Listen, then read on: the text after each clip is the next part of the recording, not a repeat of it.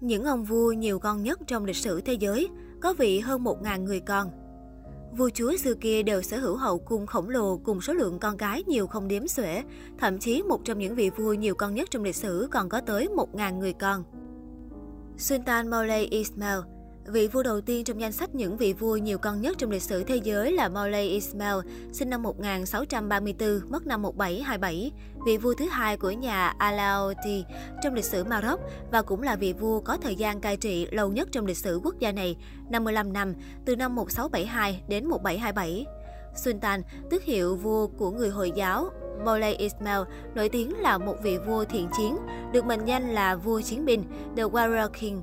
Tuy nhiên, bên cạnh đó, lịch sử cũng ghi nhận Moulay Ismail là một sultan đặc biệt khát máu. Theo sách kỷ lục Guinness, Sultan Ismail là người có nhiều con nhất trong lịch sử loài người với 888 người con. Tuy nhiên, đó chỉ là số lượng con được xác thực.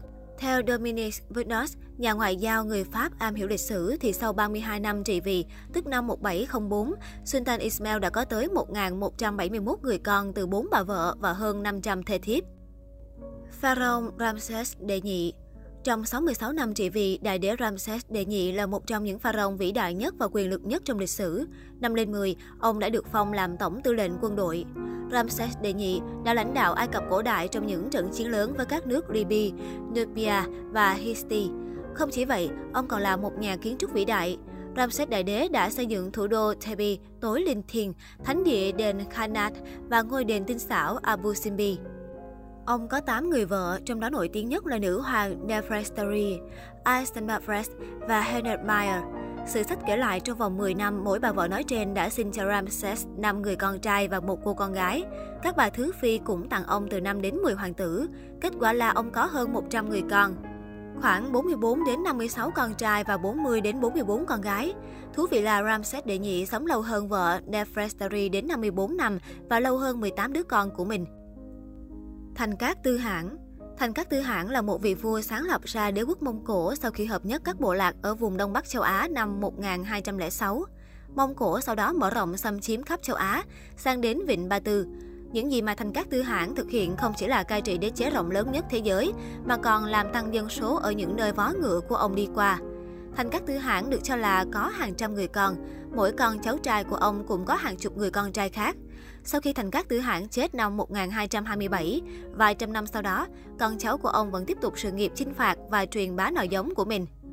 Hoàng đế Sargon của nước Akkad được mệnh danh là đức vua chân chính, đại đế Sargon là vị vua đầu tiên của khu vực Lưỡng Hà, gia thế của ông khá ly kỳ và bí ẩn. Sự sách tương truyền rằng ngay từ khi còn rất nhỏ, ông đã bị bỏ rơi trong một chiếc giỏ thả trôi trên sông Euphrates.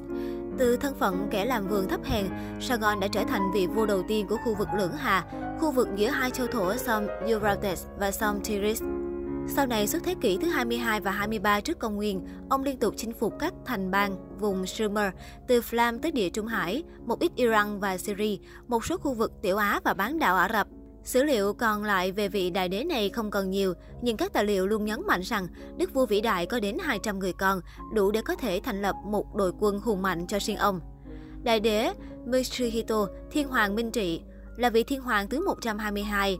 Đại đế Mitsuhito là vị minh quân có công lớn nhất trong lịch sử Nhật Bản. Ông là người đã canh tân và đưa Nhật Bản trở thành một quốc gia hiện đại, thoát khỏi nguy cơ trở thành thuộc địa của các đế quốc phương Tây, giữa lúc chủ nghĩa thực dân đang phát triển mạnh. Giai thoại về thiên hoàng minh trị có rất nhiều. Có người nói ông to khỏe, hơi giống Du Côn. Có sách lại ghi là ông mảnh khảnh và hay bị ốm. Có người tôn vinh ông là người đặt nền móng cho sự thần kỳ Nhật Bản.